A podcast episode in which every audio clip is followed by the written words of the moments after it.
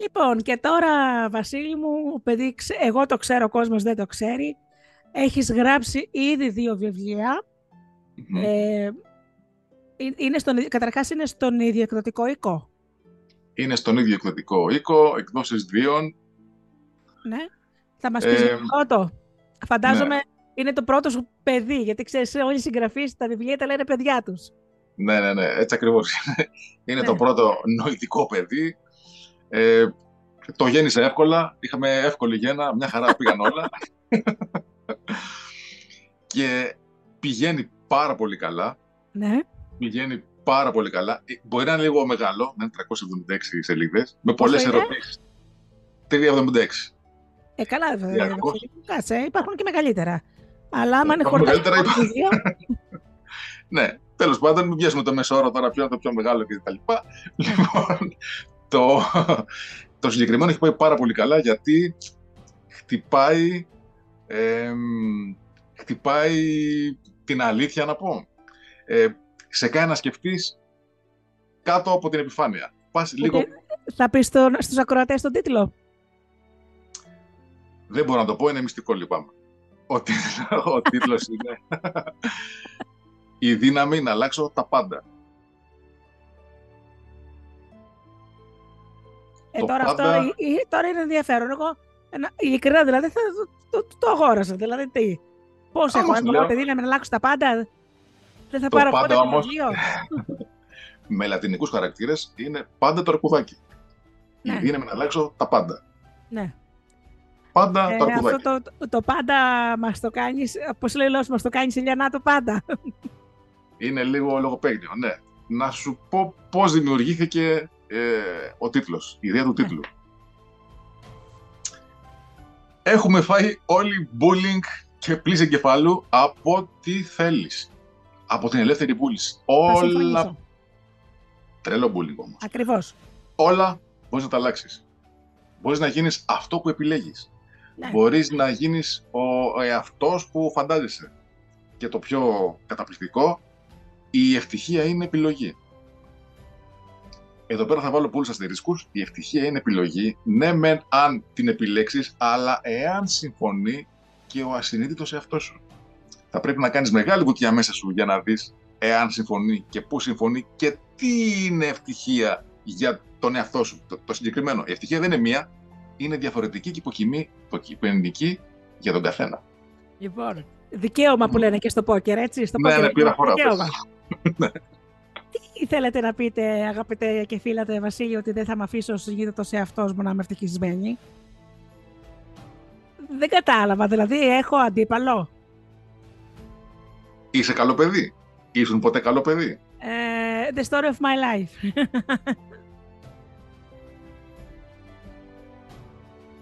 Άρα κατάλαβες τι εννοώ. Το καλό παιδί, οι προγραμματισμοί, οι πεπιθήσεις, η ιδέα ότι αγάπη είναι να υπομένεις, αγάπη είναι να θυσιάζεσαι, δεν σε αφήνει να πας εκεί που μπορείς να πας. Δεν σε αφήνει να γίνεις αυτό που οραματίζεσαι. Δηλαδή, ας πούμε, θα σου πω τώρα ένα, ένα πρόσφατο και πολύ κλασικό. Ναι, ναι. Θέλω να βγάλω χρήματα. Ναι. Το αίτημα όλων. Ναι, φυσικά. Ποιοι έχουν, ποιοι έχουν την πιθανότητα να βγάλουν χρήματα, αυτοί που δεν πιστεύουν ότι το χρήμα δημιουργεί τέρατα. Το χρήμα είναι κακό, το χρήμα χαλάει τον άνθρωπο. Εάν φίλε μου καλέ, βαθιά μέσα σου πιστεύεις ότι το χρήμα χαλάει τον άνθρωπο, δεν θα βγάλεις ποτέ χρήματα. Σαφώς. το λέω. Έτσι. Ναι. Άρα, ναι, μεν εσύ επιλέγεις να έρθουν τα χρήματα σε σένα, τα αγαπάω, το αραματίζομαι, κατεβάζω το σύμπαν, το κβαντικό πεδίο. Αλλά αν το υποσυνείδητο σου πιστεύει ότι θα γίνεις κακός άνθρωπος, αλλά εσύ είσαι ταγμένο καλό παιδί, τα χρήματα δεν πρόκειται να κερδίσεις δεκάρα. Έχεις αντίπαλο. Όπως το πεις. Μάλιστα. Και αντίπαλό σου είναι η πεποίθηση σου. Ε, ξέρεις, πολλές φορές, ε, επειδή το λες και σε κάποιο βιβλίο, δεν θα αποκαλύψω όμως σε ποιο, ότι η προσευχή είναι ένα είδος διαλογισμού, έτσι, που για μένα ακριβώς είναι, προσεύχομαι και με τους δύο τρόπους, και με τον κλασικό, αλλά και με διαλογισμό. Mm-hmm. Όταν τελειώνω την προσευχή, λέω φύλαξε με από κάθε κακό, ακόμα και από τον εαυτό μου. Γιατί πολλές φορές Το κακό που μπορώ να κάνω εγώ, εσύ, οποιοδήποτε μας ακούει αυτή τη στιγμή, που μπορούμε να κάνουμε εμείς οι ίδιοι στον εαυτό μας, μπορεί να μην είναι ικανός κανένας άλλος άνθρωπος να μας το κάνει. Τι ωραία που τα λες. Ναι. Πρέπει να κάνεις ένα σεμινάριο, να είσαι εσύ η συγγήτρια και εγώ να λέω το παραμύθι. Τι ωραία που τα λες. Έτσι ακριβώς είναι. Ναι. Έχουμε τον εαυτό μας, μάλλον έχουμε κομμάτια του εαυτού μας που έχουν προγραμματιστεί last year από την παιδική μας ηλικία να ακολουθούν κάποιο ρόλο και ο ρόλος που επιλέγουμε συνειδητά στην ανήλικη ζωή δεν μπορεί να ακολουθήσει. Ε, οπότε ο τίτλος «Η δύναμη να κάνεις τα πάντα» είναι λίγο, πώς να το πω, ηρωνικός, κάπως χλεβαστικός, ότι φίλοι μου μπορείς αρέσει να το κάνεις χιούμορ. πάρα πολλά. Το χιούμορ είναι δύναμη, ξέρεις. Είναι, ναι, είναι. Μπορείς να κάνεις πολλά, αλλά όχι πάντα. Όχι τα πάντα, γιατί πάντα είναι μόνο το αρκουδάκι. Δεν μπορείς Ναι. να κάνεις τα πάντα. Μην τρως Ακριβώς. Δηλαδή, εντάξει, Κατάλαβα το λογοπαίγνιο. καταλαβαίνεις, πάντα είναι μόνο το αρκουδάκι. Ε, δηλαδή, όλο αυτό το marketing ότι είσαι θεός και μπορείς τα πάντα αρκεί να το επιλέξεις και ακόμα και αν είσαι, να επιλέξεις να είσαι ευτυχισμένος, είναι too much. Καλό marketing πουλάει, αλλά απέχει από την αλήθεια. Κατά την ταπεινή μου γνώμη. Λοιπόν, ξέρεις, μου θύμισες τώρα την περίπτωση μιας γνωστής, η οποία αφενός μεν διέλυσε ένα γάμο, ε, με κάποιο με μαθηματική ακρίβεια, δηλαδή τέλος πάντων, οι σχέσεις της, μπο- οι σχέσεις της μπορούσαν να κρατάνε ένα χρόνο, ξέρω εγώ, το πολύ, ενάμιση, ξέρω εγώ, και μετά διαλυόντουσαν. Ε, κάποια στιγμή τώρα, ξέρεις, γυναίκες είναι, μιλάγαμε, τη ρωτάω, εσύ λέω κορίτσι μου, λέω, εντάξει, μήπως υπάρχει κάποιο θέμα στο σεξουαλικό; Α, μου λέει η Γεωργία, κοιτάξτε να δεις μου κάνει. Εγώ το σεξ λέει το θεωρώ πάρα πολύ μεγάλη αμαρτία και την απόλαυση λέει στο σεξ. Διότι λέει στο σπίτι μου, ε, μου λέγανε ότι είναι του σατανά. Μμμ. Βασίλη, παθαίνω πλάκα. Λέω δηλαδή, λοιπόν, μεγάλωσα σε μια θρησκευ... βαθιά, βαθιά, θρησκόληπτη, πρόσεξε, θρησκόληπτη οικογένεια και της είχαν φορτώσει τόσες ενοχές στο σεξ, έτσι, που ασυνείδητα ε, πίεζε τον εαυτό της να μην απολαμβάνει στο, το σεξ. Και εδώ που τα λέμε Βασίλη μου έτσι, κακά τα ψέματα, γιατί, γιατί παντρεύεσαι και γιατί κάνεις σχέση; Όταν ας πούμε η άλλη είναι κούτσουρο στο κρεβάτι, να σου το πω έτσι. Όταν λοιπόν δεν άφηνε τον εαυτό της να χαλαρώσει, να απολαύσει το σεξ, γιατί ήταν αμαρτία και ότι ήταν του σατανά, έτσι Μμμ. όλες τις οι σχέσεις έβαζε τρικλοποδιά η ίδια στον εαυτό της και πρόσεξε. Και το θε- φοβερό, με μαθηματική ακρίβεια όλες οι σχέσεις, όπως και ο γάμος, τελειώνανε διότι ο σύντροφος την κεράτωνε. Ναι. Πώς σου φαίνεται Κοίτα, αυτό; ναι. Έχω μια απορία σαν μικρό παιδάκι που είμαι, γιατί μίλησε τώρα το εσωτερικό παιδί από μέσα μου. Και να σου πω τι με ρώτησε. Ε.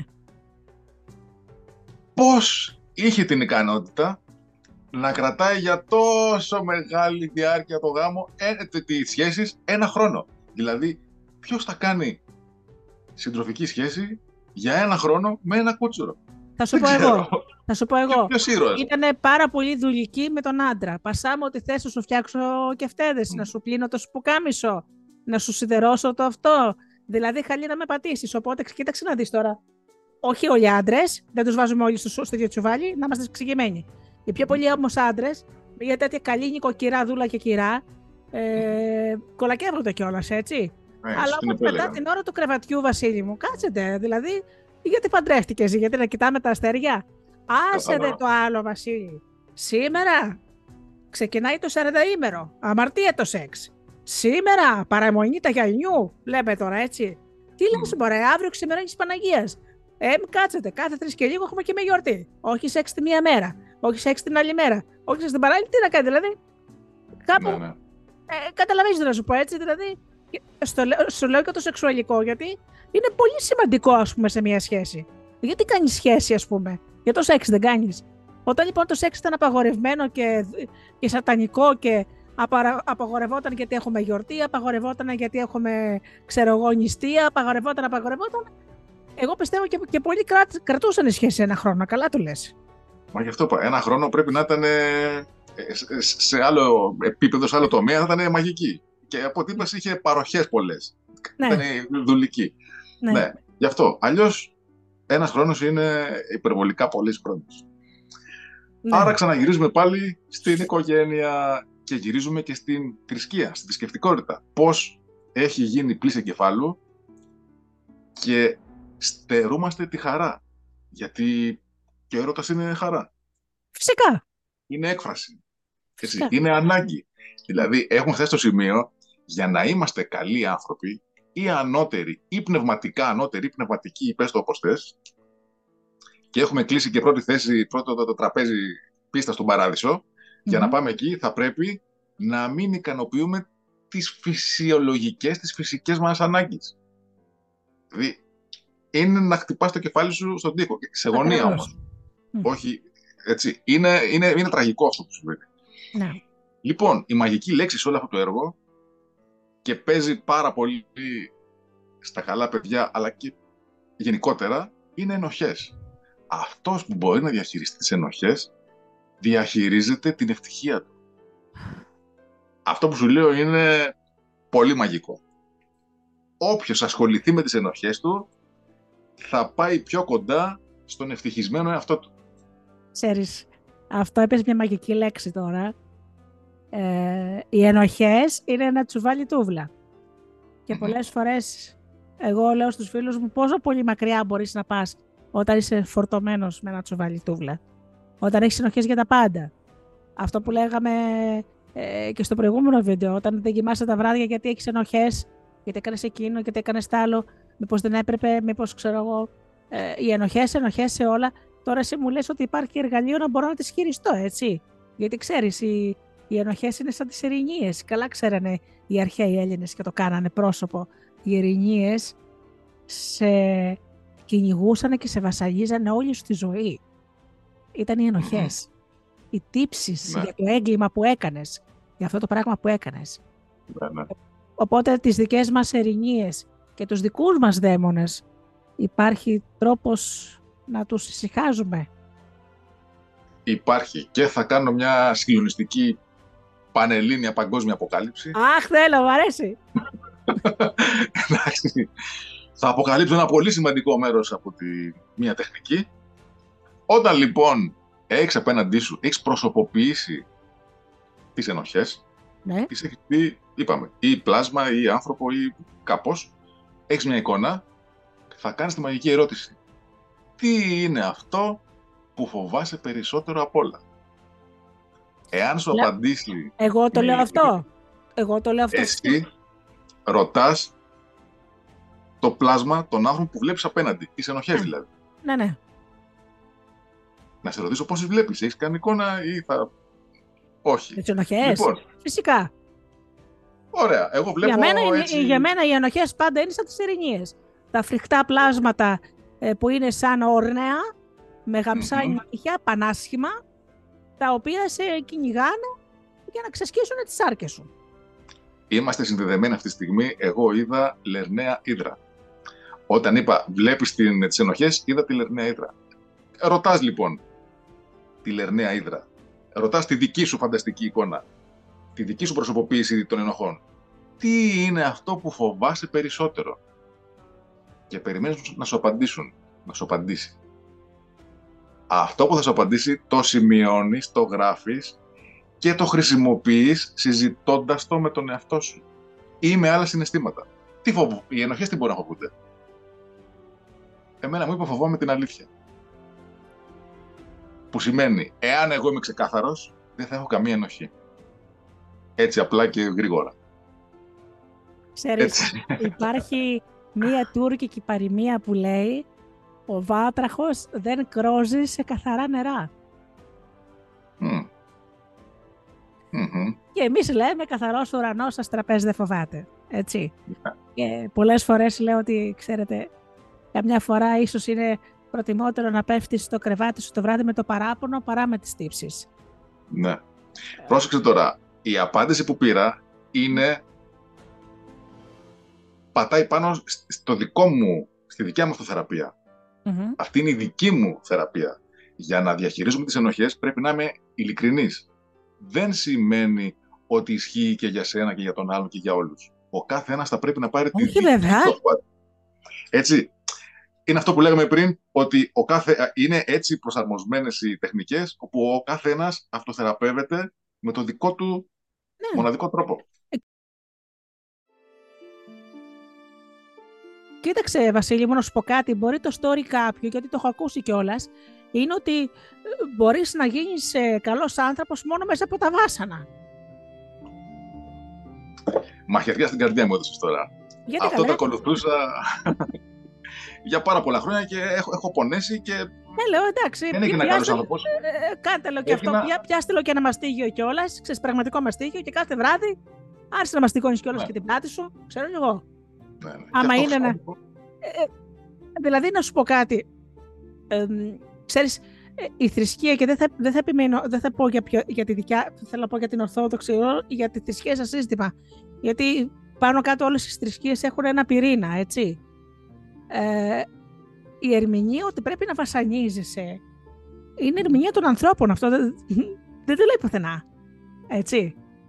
Όταν λοιπόν ο Ιησούς είπε ότι ετείτε και λαμβάνετε, έτσι, ζήτε, ζήτε και θα σου δοθεί, ή το άλλο, το φοβερό που είπε ο Βούδας, ε, ο θυμός είναι ένα, καμένο, ένα αναμένο κάρβουνο που όταν το πετάς, ο πρώτος που καίγεται είσαι εσύ.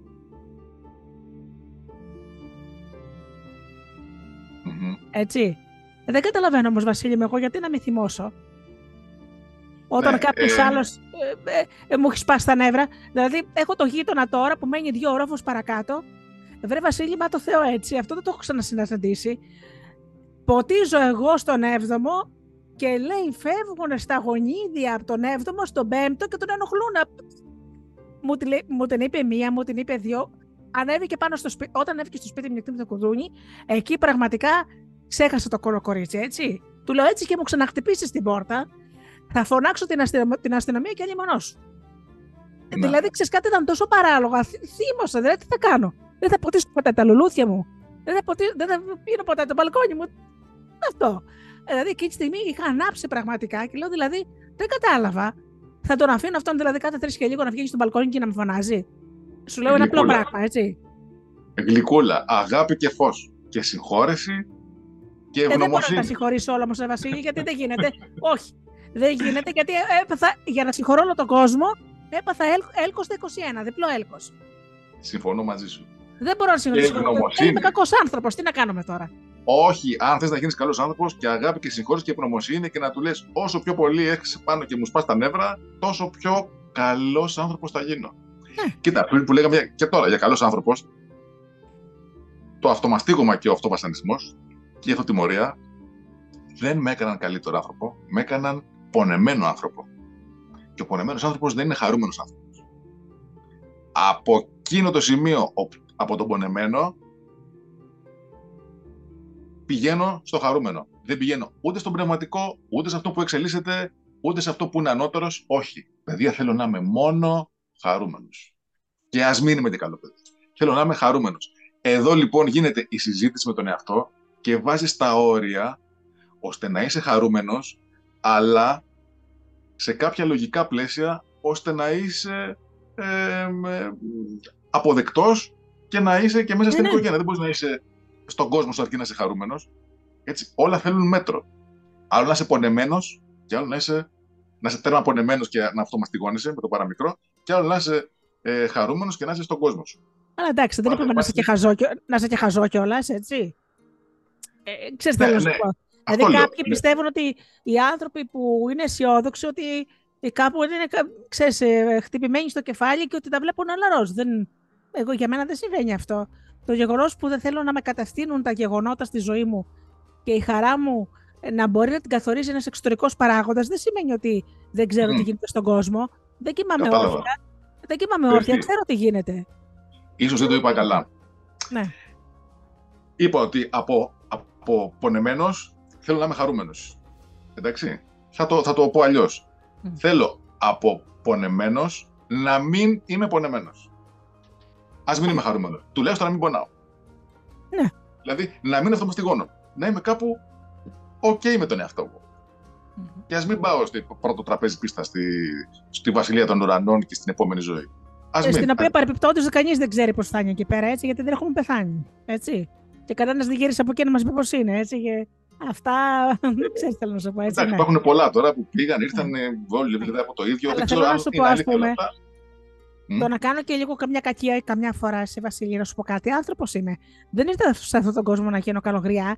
Αν μου έρθει και εμένα καμιά, να κάνω καμιά κακία, δεν θέλω να σου πω.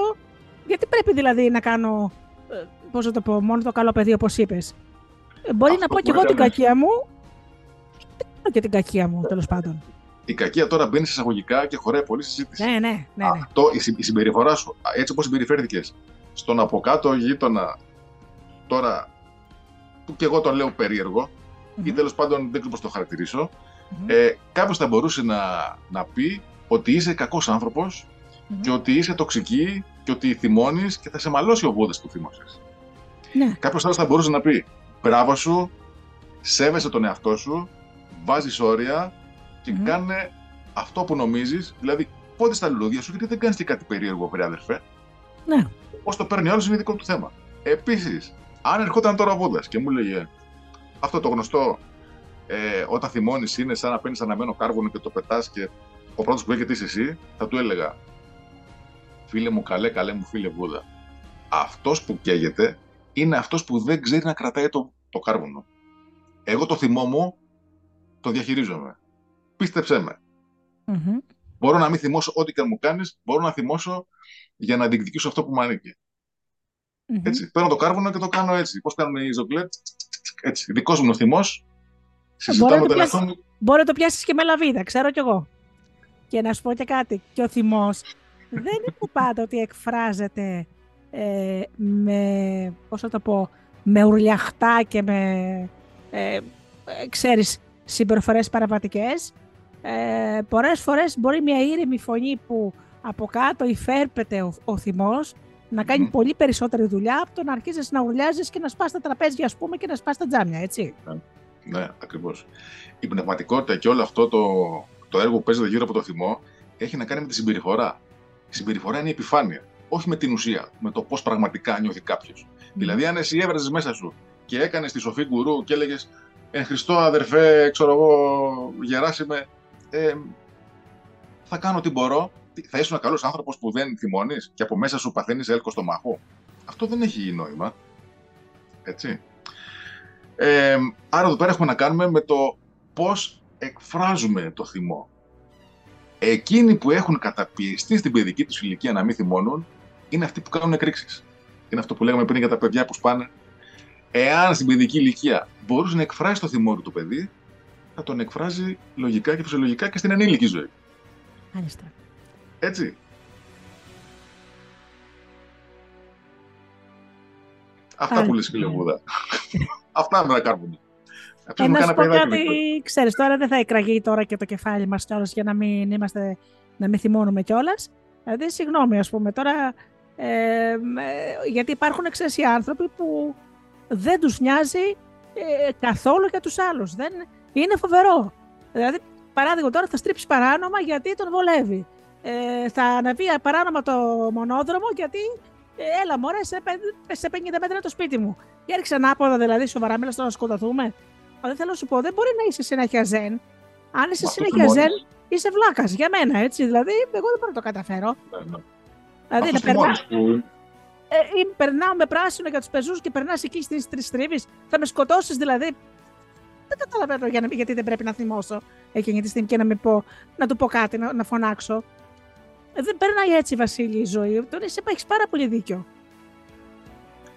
Εάν θέλεις να κερδίσεις τη βασιλεία των ουρανών και αν θέλεις να υπάρχει μέσα σου αγάπη και φως, θα πρέπει να συγχωρείς τον κάθε περίεργο, τοξικό, στον κόσμο του ανέστητο. Ναι. Όχι. Αυτή είναι μια διδασκαλία που όχι δεν τη δέχομαι.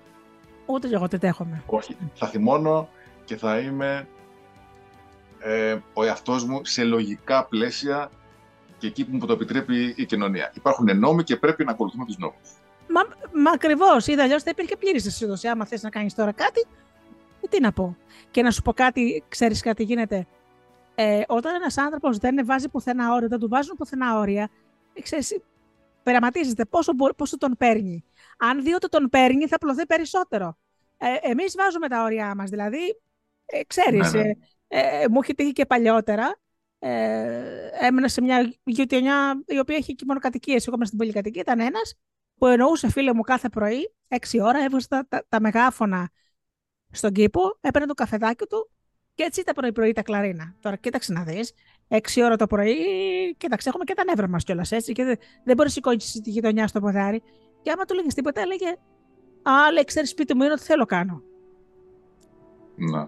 Ε, μια μέρα δεν άτεξα. Καταρχάς, σου έχω πει ότι ε, η δουλειά μου ήταν ε, στα επίγοντα περιστατικά. Έτσι, δεν μπορεί να έχεις έρθει από νυχτερινή βάρδια και να έχεις τον άλλον. Ε, βγαίνω στο μπαλκόνι και του λέω: Ξέρεις κάτι, αν δεν κλείσεις το κασετόφωνο αυτή τη στιγμή ε, και κατέβω κάτω, δεν σου υπόσχομαι, λέω, ανώδυνο θάνατο, έτσι. Mm. Και τον Λιγάκι τον είδες, ε, ξέρεις, πήγε να μαζευτεί, αλλά την επόμενη μέρα, την επόμενη μέρα, Βασίλη μου, υπάρχει κάτι που λέγεται 100. Ήρθε το 100, του λέει: Κοιτάξτε, κύριε, στο σπίτι σας κάνετε ό,τι θέλετε. Όταν είναι κήπος ή μπαλκόνι, είναι δημόσιος χώρος, δεν μπορείς να κάνεις ό,τι θέλεις. Το περίεργο και το λυπηρό είναι ότι δεν εκφράζουν όλη τη δυσαρέσκειά τους και το θυμό τους σε κάποιον που την αξίζει. Δηλαδή, ναι. Οι άλλοι παιδιά γύρω δεν έχετε αυτιά, δεν ακούτε; Συγγνώμη, δεν θυμώνετε. Δεν, δεν θυμώνετε. Τι, τι συμβαίνει; Αυτό δεν, δεν μου έκανε εντύπωση. Όλη η γειτονιά. Βασίλη, ναι, ναι. φοβερό. Μιλάμε 6 ώρα το πρωί, πρωί, πρωί κλαρίνα. Δηλαδή, έλεος κάπου. Ναι, Θέλω να ναι. σου πω ότι, δηλαδή, επειδή θα ξυπνήσουμε και τη δουλειά μας, πρέπει να ξυπνήσουμε με αυτόν τον τρόπο. Δεν, δεν το καταλαβαίνω αυτό το πράγμα. Μπορεί να είσαι και υπερήργη κιόλας για κάποιους. ναι. Έλα, μπορεί τι κάνει ο άνθρωπος μας ξυπνάει. Ξέρω εγώ, μας πάει τα νεύρα. Και... Ή το άλλο, έλα μωρέ, ηλικιωμένος άνθρωπος τώρα. Ναι, τι ναι. λες, μωρέ. Ναι, ναι. Έλεος, έλεος. Λοιπόν, σε αυτό που είπες για τη συγχώρεση και τα όρια, να πω και αυτό. Ναι. Ε, παλιότερα στο Facebook κυκλοφορούσε πάρα πολύ, τώρα το έχουν κόψει λίγο. Ο, ε, έλεγε η πρόταση. Εάν σε κάποιον δίνεις αγάπη και δεν αλλάζει, τότε δώσ' του περισσότερο αγάπη και θα αλλάξει. Γιατί ο άνθρωπος αλλάζει ή από τον πολύ πόνο ή από την πολύ αγάπη. Ναι, ναι, ναι, Φαντάσου λοιπόν να έχεις επιλέξει ή αποτύχει ή έτυχε τέλος πάντων ο γείτονάς σου ή ο σύντροφός σου να είναι τοξικός. Και εσύ για να τον αλλάξεις προς το καλύτερο, να του δίνεις αγάπη. Πάρε. Εκείνος, πάρε. Τάισε τον κι άλλο. Εντάξει. Σε λίγο, σε κάποια στιγμή, θα έρθουν από το ψυχιατρίο, λευκή στολή, τα χέρια πίσω και σε κλείνουν μέσα. Εσύ έχεις δώσει αγάπη, αλλά δεν έχει πιάσει τόπο καθόλου και πουθενά. Γιατί λέτε ότι ο άλλος κάποιος αλλάζει από την πολύ αγάπη; Δεν αλλάζει την πολύ αγάπη. Δεν αλλάζει από την πολύ αγάπη. Έχεις απόλυτο δίκιο. Απλά ξυπνήστε μήπως. Κάτι, κάτι πρέπει να γίνει. Γιατί τα λέτε αυτά; Και ιδιαίτερως αν έχεις την ατυχία να μπλέξεις με ένα άρκισο. Mm. Που ξέρεις ότι είναι αντικείμενο μελέτης. Και μάλιστα την χάνει, επειδή η αδελφή μου είναι ψυχαναλήτρια και ο κύκλος μου είναι γενικά γιατροί και, και μέσα αυτούς και ψυχίατροι, λένε ο ναρκισιστής. Εννοείται βέβαια ποτέ δεν πάει ο ναρκισιστής ποτέ σε ψυχολόγο, γιατί θεωρεί ότι είναι τέλειος για κάτι τέτοιο. Ό,τι ξέρουμε λέει για το χαρακτήρα, το ξέρουμε τα θύματα του. Και μάλιστα σε κάποιες χώρες, όπως είναι ας πούμε, η Γαλλία, υπάρχει ειδικός ε, σύλλογος που υποστηρίζουν τα θύματα των ναρκισιστών. Ο ναρκισιστής ε, σου κάνει, είναι σαν το μήκητα, σου κάνει αφέμαξη, διαρκή και αν δεν τον σταματήσεις θα σε ρουφήξει ολόκληρο μέχρι να πεθάνεις. Και το χειρότερο είναι να πεθάνεις ψυχικά και να μην σε έχουν θάψει. Δηλαδή, να πεθάνεις τώρα και να σε, να σε θάψουν ας πούμε, το σώμα, να το θάψουν ας πούμε, σε 30 χρόνια, έτσι. Ναι, ναι. Ε, θα πω κάτι σκληρό, ναι. αλλά αληθινό. Πόσοι έχουν μεγαλώσει σε μια οικογένεια με έναν ή και τους δύο γονείς που να είναι τοξικοί νίκητες και να τους έχουν ρουφήξει την ψυχή από τη στιγμή της γέννησης, να έχουν πεθάνει και να μην το ξέρουν. Και να μην βρίσκουν το κουράγιο να πούνε «Οι γονείς μου ήταν νάρκηση και με διέλυσαν». Και ανταυτού να λένε «Είχα τους καλύτερους γονείς». Γιατί είχες τους καλύτερους, μα δεν έκαναν αυτό που μπορούσαν.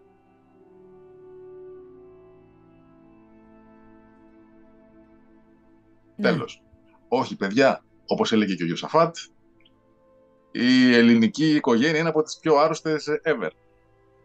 Βάλτε το μαχαίρι βαθιά μέχρι το κόκαλο και στο κόκαλο θα βρείτε την ελληνική οικογένεια. Ναι. Αυτό θα ήθελα να το συζητήσουμε στο sequence, γιατί κάτι ξέρεις κάτι; Έχουμε αγιοποιήσει τη μητέρα, αλλά πιστεύω ότι όλοι οι ανάπηροι ψυχικά άνθρωποι που κυκλοφορούν έξω είναι, έχουν γεννηθεί από τέτοιες μητέρες. Ναι, μεν ε, είναι, η μητέρα σε έφερε στη ζωή, αλλά να πω ότι ε, μητέρα και πατέρας γίνεται οποιοδήποτε αρκεί να γίνει σεξουαλική πράξη. Γονέας όμως είναι επάγγελμα και δεν έχει καμία σχέση με αυτόν που απλώς σε φέρνει στον κόσμο για να ικανοποιήσει το δικό της εγωισμό και να σε θεωρεί κτήμα της και να σε θεωρεί συνέχεια του εαυτού της και να κάνεις εσύ αυτά που δεν μπορείς να κάνει εκείνη ή αυτά που δεν μπορείς να κάνει ο πατέρας σου. Και βγαίνουν συναισθηματικά ανάπηροι άντρες και γυναίκες που δεν μπορούν να στεριώσουν στη ζωή τους πουθενά σε καμία σχέση και σε μια, καμία δουλειά και να σου πω κάτι, γι' αυτό ε, υπάρχει και τόσο δουλειά για τους ψυχαναλυτές και για τους ψυχοθεραπευτές, έτσι. Ναι. Ότι υπάρχει, υπάρχει. Ναι. Κοίτα, δεν ξέρω αν ε, ο γονιός είναι επάγγελμα, αν και το λένε Εγώ ξέρω ότι δεν είναι όλοι οι άνθρωποι οι ίδιοι και γι' αυτό δεν είναι όλοι οι γονείς οι ίδιοι. Άρα Ακριβώς. ούτε όλες οι μητέρες είναι ίδιες. Δηλαδή, η μητέρα που πετάει το παιδί της στα σκουπίδια ή η μητέρα που το γεννάει και το παρατάει και φεύγει ή η μητέρα που ε, το χτυπάει, το χτυπάει, το χτυπάει ή η μητέρα που το αφήνει, ξέρω εγώ, να κλαίει, το αφήνει να τάσει. Μου έχει τύχει περίπτωση, τώρα mm. περίπτωση, όπου μου εκμυστηρεύτηκε πως την άφηνε για μέρες η μητέρα της μόνη στο σπίτι, κοριτσάκι 7 χρονών. Το κοριτσάκι από αντίδραση αφόδευε σε όλο στο σπίτι, στο σαλόνι, στους καναπέδες παντού. Γύριζε από αντίδραση, το που λέγαμε πριν, προσοχή κτλ. Η μητέρα γύριζε πίσω, δεν καθάριζε, με αποτέλεσμα το σπίτι να είναι πιο βρώμικο και από στάβλο. Αυτή η μητέρα δεν είναι καλή μητέρα. Έτσι. Οπότε υπάρχουν οι μητέρες που ταξίζουν και οι μητέρες που δεν ταξίζουν. Ε, ναι. Εγώ λέω σε όλους, ξέρεις κάτι. Μητέρα ήταν και η Μίδια, μητέρα ήταν και η Χάμκο. Η Χάμκο, ξέρεις, η μητέρα του Αλή Πασά. Που μάλιστα ήταν τόσο σκληρός άνθρωπος, που όταν αυτή τη στιγμή θέλεις να πεις ε, να πεις για μια γυναίκα ότι ήταν πολύ σκληρή και πολύ κακιά μάνα, λες αυτή δεν είναι μάνα, είναι η Χάμκο. Γι' αυτό όλοι οι Πασάς ήταν τόσο κακός άνθρωπος, έτσι.